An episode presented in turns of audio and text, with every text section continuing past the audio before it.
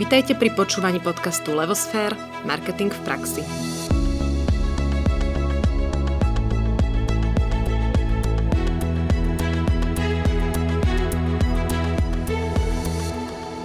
Dobrý deň všetkým poslucháčom.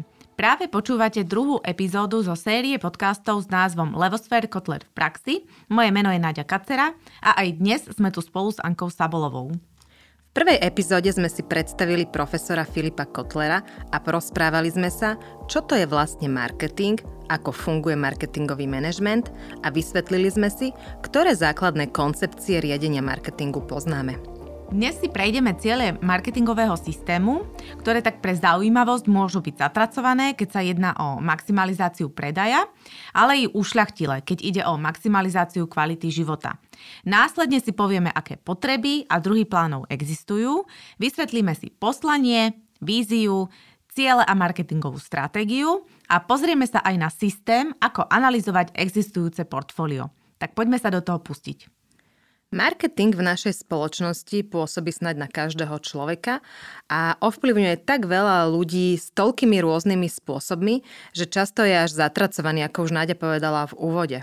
Je obviňovaný, že je to nástroj na podporu konzumu, vraj ničí životné prostredie, otravuje ľudí reklamami, vytvára nepotrebné želania alebo učí mladých nenasytnosti a ešte určite mu je pridávané aj kadečo ďalšie, čo nás teraz zrovna ani nenapadá. No, ale Filip Kotler definoval, že existujú štyri základné ciele marketingového systému. Prvý z nich je maximalizácia spotreby, ktorá môže byť tá zatracovaná, že nás núti ku konzumu a podobne, ale je tam aj maximalizácia spokojnosti spotrebiteľa, maximalizácia výberu a dokonca aj maximalizácia kvality života. Pre ktorý z týchto cieľov, teda pre ktorý konkrétne sa firma rozhodne, je zväčša e, na majiteľovi spoločnosti. A musíme s pravdou von, že maximalizácia spotreby je teda na, naozaj najčastejšie používaná, e, nakoľko sa najlepšie meria a prirodzene vedie k rýchlemu rastu spoločnosti a k blahobytu ako takému pretože stimulovanie spotreby vyvoláva zvýšenie výroby, to zase vyvoláva zvýšenie zamestnanosti, zvyšovanie miest a to sa zase a to zase väčšie míňanie automaticky a teda zvýšenú spotrebu. Vychádza z predpokladu, čím budú ľudia viac spotrebovávať, tým budú šťastnejší. Pre naše šťastie však už dnes veľa ľudí, ale aj firiem pochybuje o tomto kolečku, ktoré som pred chvíľou spomenula a pochybuje o tom, že viac materiálnych statkov znamená automaticky aj viac šťastia. No a spolu s tým, ako spoločnosť sa vyvíja a je taká aj uvedomelejšia, tak sa do popredia dostávajú aj tieto ostatné ušlachtilejšie ciele, ako je tá spokojnosť spotreby, maximalizácia výberu či zvyšovanie kvality života. A vidíme aj okolo seba spoločnosti, ktoré už pristúpili k tzv. zodpovednému marketingu a berú na zreteľ nielen tie firemné potreby, ale aj skutočné potreby spotrebiteľov a spoločnosti ako takej. Krásnym príkladom je aj spoločnosť Lego, ktorá okrem maximalizácie organizácie predala, predaja realizuje aj rôzne projekty, ktorými chce zlepšiť životnú úroveň v rozvojových krajinách a preto založila organizáciu Lego Foundation, alebo sa snaží o zvýšenie vzdelanostnej úrovne cez svoju organizáciu Lego Education. Taktiež LEGO hľadá rôzne spôsoby, ako nahradiť plasty za ekologickejšie materiály a toto všetko vlastne sú ciele, ktoré sú nad rámec maximalizácie spotreby. A tak len mimochodom, nedávno sme mali podcast s generálnou riaditeľkou LEGA a bol to jeden asi z najlepších rozhovorov, ktoré aj nás marketérov obohatili, tak určite ho odporúčame vypočuť si. Na to, aby sme však vedeli určiť, e, aký je vlastne teda cieľ našej spoločnosti, je potrebné si pripraviť e, dlhodobú marketingovú stratégiu, dlhodobý plán. Ehm, poznáme argumenty mnohých firiem, podnikateľov, ale i marketérov a hlavne startupisti to s obľubou tvrdia, že zmeny na trhu sú tak rýchle, že dlhodobo plánovať je úplne zbytočné a vraj by tieto plány ani nestihli implementovať, zrealizovať, tak vlastne na čo ich robiť. Fajn. Ehm, pravda je však taká, ehm, paradoxne, že práve tam, kde sú firmy pripravené, kde majú existujúci strategický dlhodobý plán, práve tam sa vedia lepšie prispôsobiť zmenám na trhu, aj tým úplne rýchlým, pretože sa tak dokonale poznajú, poznajú svoje prostredie, konkurenciu, svoje možnosti, silné slabé stránky a vedia hlavne, čo chcú, že sa dokážu aj oveľa ľahšie a rýchlejšie rozhodovať o tom, čo vynechať, čo zmeniť, čo ponechať a nestrácajú čas, ktorý je drahý a vzácný, nejakým tápaním, skúšaním a učením sa na vlastných chybách, ktoré môže alebo nemusí výjsť. A podniky zväčša pripravujú tri druhy plánov. Je to ročný plán, dlhodobý plán a strategický plán. Prvý by mal byť ten strategický, ktorý je vo veľmi, veľmi dlhodobom horizonte a určuje vlastne takéto smerovanie spoločnosti a vytvára aj základ pre ostatné plány. Z neho vychádzajú tie dlhodobé plány, ktoré sú robené zväčša na 3 až 5 rokov dopredu a tie sa potom zase rozrolujú dole na ročné plány. A keď si predstavíme spoločnosti, ktoré napríklad vyvíjajú niektoré produkty aj niekoľko rokov, tak pre nich by bol taký ročný plán nedostačujúci. A to nie len technicky náročné produkty sa robia 2, 3 a viac rokov, ako sú neviem, auta alebo nové typy počítačov, telefónov, ale aj na pohľad jednoduchšie produkty, ako napríklad bagety, sa niekedy vyvíjajú aj 2 roky. Kým firma nájde receptúru, všetky ingrediencie, kým je to tip-top, tak proste trvá nejaký čas a ročný plán by v podstate bol nepostačujúci. Tieto dlhodobé plány, ktoré sa robia tie na 3 až 5 rokov, je treba vlastne teda aktualizovať. Tam si v tých dlhodobých e, stanovíme, v ktorom roku prídeme s akým produktom na trh, čo chceme zmeniť. No a v tom ročnom pláne, v tzv. biznis pláne, potom e, to už rozdeľujeme na také konkrétne kroky, konkrétne aktivity a v podstate ten biznis plán, ktorý sa robí na ročnej úrovni, tak on aj reflektuje aktuálnu trhovú situáciu a na tú situáciu, ktorá v podniku. Čiže podľa nej potom firma nastavuje aj svoje marketingové ciele a marketingovú stratégiu daného roka, pripravuje plán realizácie, navrhuje rozpočet, ktorý chce a potrebuje investovať, ale nastavuje aj kontrolné mechanizmy, aby všetko dobre fungovalo. Celý tento plán schvaluje vedenie spoločnosti a slúži vedeniu aj na koordináciu marketingových aktivít s ostatnými oddeleniami, ako je výroba, financie, obchod a tak ďalej. No, znie to všetko veľmi teoreticky. Často sa v praxi stretávame s tým, že firmy nemajú ani len ročné plány. Nie je to ešte dlhodobé alebo tie strategické. Poznáme firmu, ktorej majiteľ sa prvých 5 rokov večer pomodlil, aby ráno predal a to bol celý jeho plán. Potom však samozrejme zistil, že to nestačí a hlavne, že je to veľmi nepredvídateľné a mm, že firma nenapreduje, ako by mala.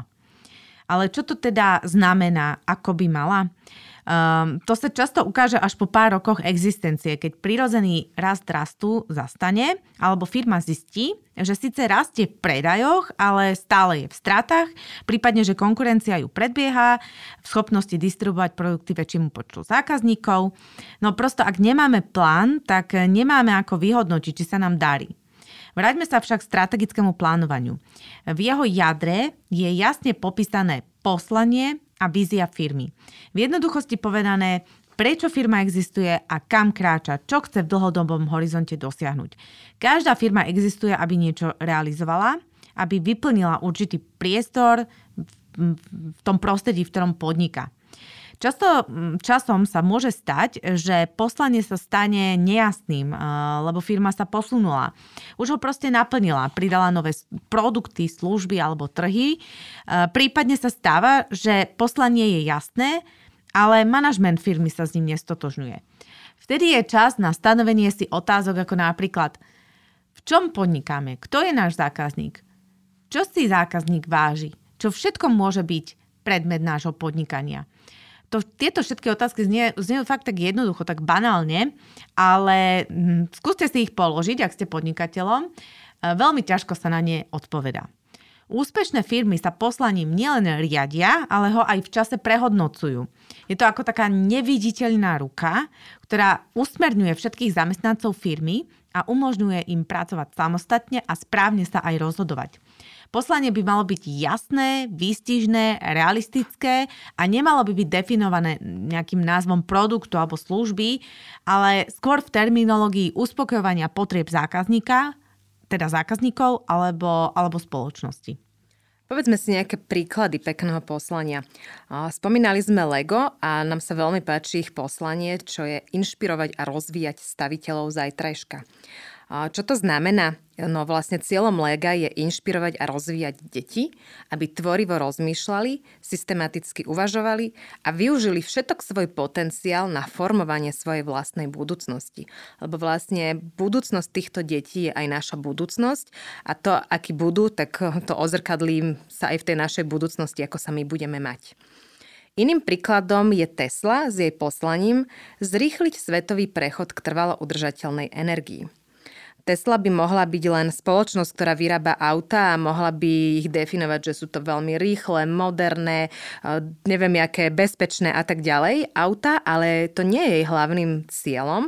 Čiže jej hlavným cieľom nie je iba predávať auta, ale je podporovať udržateľnú energiu. Majú tam taký ten zvyšší cieľ, vyšší zámer a to je v podstate aj pekný príklad cieľa marketingového systému, o ktorom sme hovorili na začiatku. To znamená, že Tesla nerieši maximalizáciu spotreby, ale maximalizáciu kvality života, s čím je vlastne spojená tá udržateľná energia.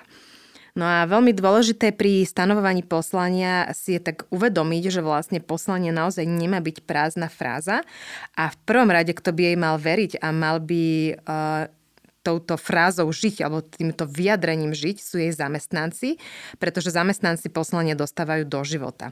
A ako povedal jeden americký motivátor v oblasti leadershipu, možno ho mnohí z, vás posluchači poznáte, Simon Sinek, tak zákazníci nebudú nikdy milovať spoločnosť, kým ju ako prvú nebudú milovať jej zamestnanci. A to asi hovorí za všetko. Poďme si ešte trošku vysvetliť rozdiel medzi poslaním a víziou. My sme povedali v tej teoretickej časti, že poslanie je dôvod, prečo firma existuje.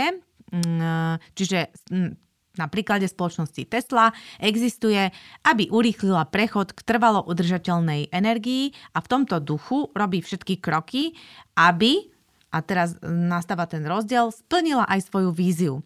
Čiže vízia je to, kam podnik kráča, čiže kam Tesla kráča, čo chce dosiahnuť a to je vytvoriť najpútavejšiu automobi- automobilovú spoločnosť 21. storočia tým, že bude poháňať svetový prechod na elektrické vozidla.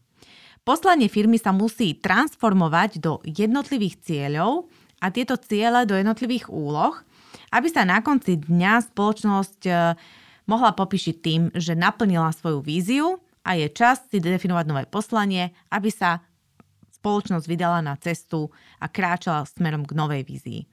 Každý manažer a každé oddelenie tak presne vie, čo je jeho cieľom a čo má robiť, aby sa splnili ciele spoločnosti. To znamená, že keď máme poslanie firmy, tak s nej vieme definovať podnikové ciele, vieme z podnikových cieľov definovať marketingové ciele a tie vieme vlastne pretaviť potom do konkrétnych úloh, aby sme naplnili teda víziu. A poďme si to povedať zase v praxi, lebo tak toto znie, že no to je, jak to ja z toho poslania môžem vedieť.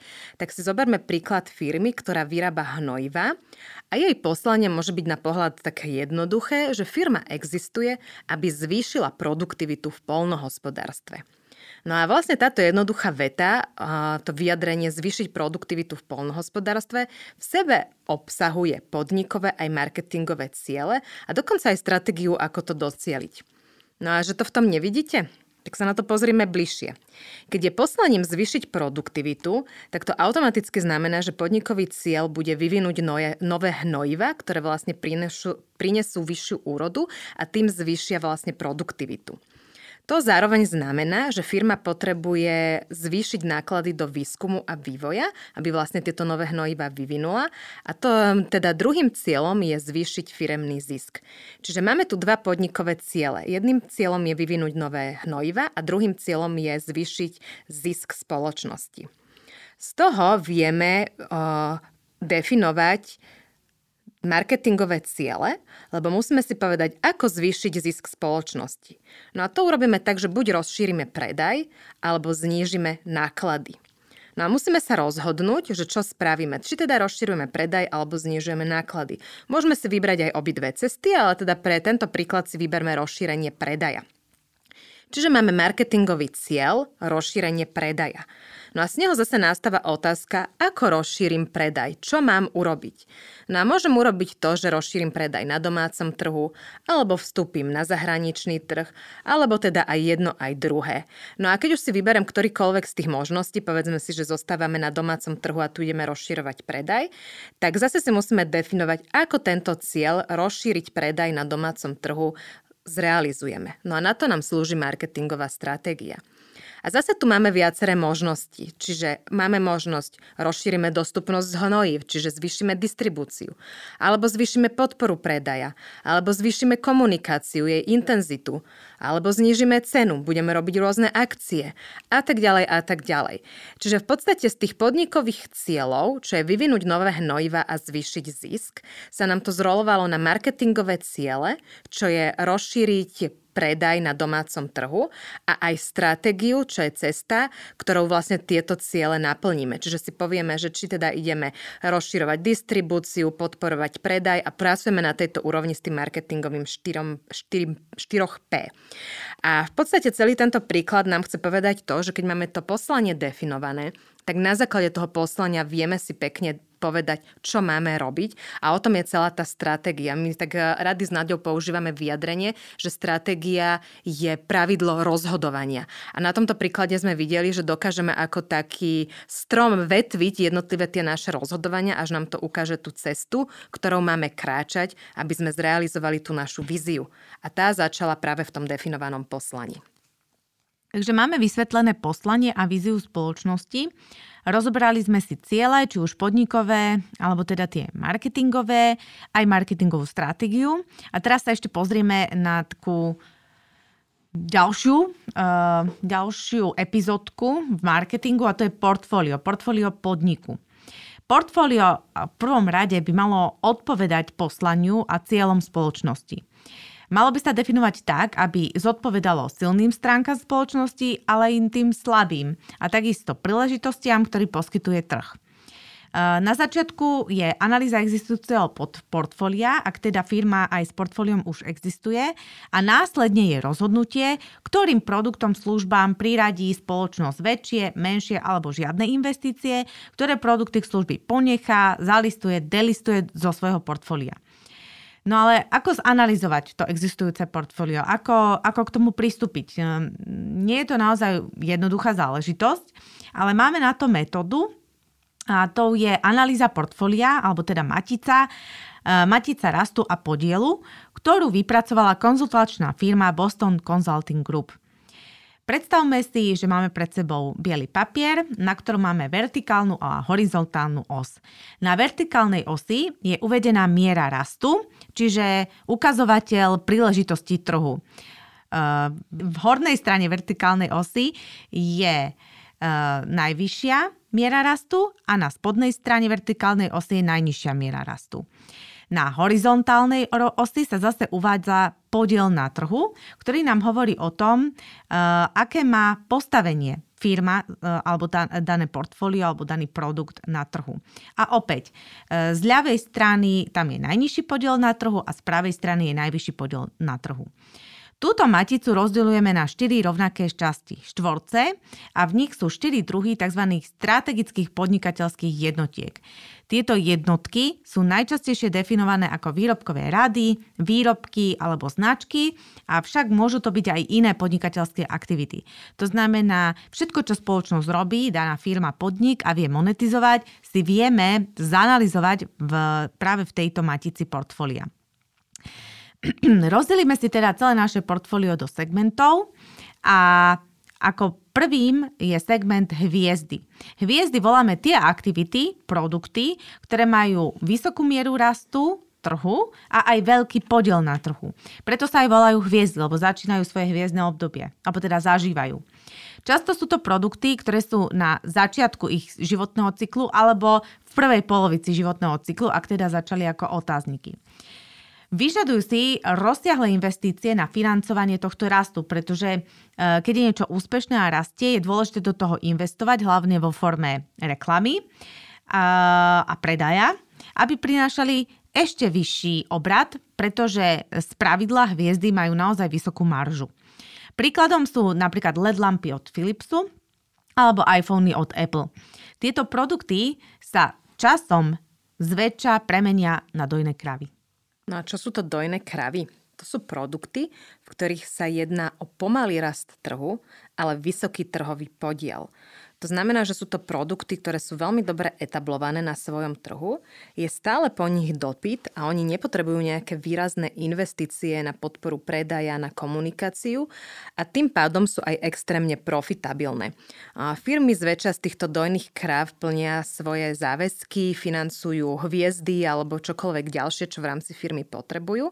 A takým príkladom sú pre nás, čo nás vlastne aj prekvapilo od spoločnosti Apple tablety, lebo sme si neuvedomili, až keď sme pripravali tento podcast, nám to docvaklo, že áno, že tablety je vlastne trh, ktorý má pomalý rast, určite nerastie tak rýchlo ako iPhony a Apple na tomto pomalom trhu má veľmi vysoký podiel so svojimi tabletmi. Taktiež ich nepotrebuje pravidelne inovovať, každú chvíľku prichádzať s nejakými novinkami, ako sa to deje v prípade iPhoneov. To znamená, neinvestuje toľko do ich inovácií, do ich zmien, ale ani do komunikácií a preto na tom síce pomaly rastúcom trhu s týmto vysokým podielom dokážu byť veľmi, veľmi profitabilné. No a veľmi podobne je to aj spoločnosť, e, spoločnosť Philips, u ktorej sú dojnými kravami úsporné žiarovky. A tu by sme možno len povedali jednu vetu, že každá firma by mala mať takúto svoju dojnú kravu, pretože tá dojná krava je pre ňu taká záruka prísunu investície, nie že investície, ale financií, ktoré môže potom investovať tam, kde potrebuje. Tretej časti matice sú otázniky. E, tieto majú vlastne nízky trhový podiel na veľmi rýchlo rastúcom trhu. E, vyžadujú si výrazné investície e, práve preto, aby si udržali svoju pozíciu a aby ju zväčšovali. A manažment veľmi často stojí pred otázkou, ktoré z týchto produktov, ktoré sú v v segmente, teda sú v časti otázniky a ktoré z týchto produktov bude rozvíjať na hviezdy a ktoré práve naopak vylúči z portfólia. Apple napríklad tak rieši Apple TV a Apple iWatch. My si dovolíme odhadnúť, že iWatch majú potenciál hviezdy, no z Apple, TV to tak rúžovo už nevidíme. V prípade Philipsu sú otáznikom tablety. Tento trh rastie, však Apple tam má svoju dojnú kravu, avšak Philips by musel investovať nemalé prostriedky, aby získal výraznejší podiel na trhu. Taká zaujímavosť, tieto otázniky sa niekedy volajú aj problémové deti. Prečo problémové deti? Lebo je veľmi ťažké sa rozhodnúť, či do nich investovať, alebo ich e, v podstate na dobro vylúčiť z portfólia. A poslednou kategóriou sú tzv. psy. Psi majú nízku mieru rastu a sú na malom trhu, na trhu s malým podielom. Niekedy dokážu vyprodukovať tržby, aby sa aj udržali a prežili, ale zväčša ich nečaká nejaká dobrá budúcnosť. Vo väčšine sú to produkty, ktoré sú na konci životného cyklu a v podstate firmy ani do nich neinvestujú, len ich tak nechávajú dožiť alebo ich jednoducho delistujú. A takým príkladom je Plasma TV od Philipsu alebo od Apple to boli prehrávače iPody. Keď má firma takto pekne zadefinované a pomenované portfólio, vie si potom e, veľmi jasne stanoviť, že koľko objemu e, a koľko peňazí e, jej ktorá podnikateľská jednotka prináša, čiže jednotlivé tie produkty v tých štyroch kaslíkoch. A vie sa aj ľahšie rozhodnúť, čo s nimi urobí priebehu času tieto jednotky menia svoje pozície. Niektoré otázniky, keď sú úspešné, presunú sa do kategórie hviezd a odtiaľ sa pri pokolese trhu stanú dojnými krávami a na konci životného cyklu sú z nich psy. Podnik by mal neustále priberať nové produkty, aby sa z niektorých mohli stať hviezdy a dojné kravy, ktoré by financovali zase ostatné aktivity. Táto metóda veľmi pomáha, pomáha firme ako také pochopiť svoju situáciu a správne sa rozhodnúť ako ďalej. No a už keď sme si zadefinovali, kde sa nachádzame s našim portfóliom, či tam máme nejakú tú dojnú kravu alebo nám niekto z našich produktov alebo služieb hviezdi, tak si potrebujeme aj začať uvažovať o nových aktivitách a produktoch, ktoré by sme realizovali. No a ako na to, ako toto zrealizovať, tak to už je téma ďalšieho podcastu Levosfer Kotler v praxi. No a na dnes musím povedať, že to bolo celkom vyčerpávajúce aj pre nás a prišli sme s tým, čo všetko si chceme prejsť a to sme teda zvládli. A prešli sme si možné ciele marketingového systému, potreby a druhy plánov, vysvetlili sme si, čo je to poslanie, vízia, ciele, taktiež marketingovú stratégiu sme si rozobrali a taktiež sme si objasnili aj systém, ako analyzovať existujúce portfólio. Ďakujeme všetkým veľmi pekne za pozornosť. Počúvajte nás ďalej, sledujte nás na všetkých podcastových aplikáciách, aby ste neprišli o žiadnu z našich epizód a tešíme sa na vás na budúce.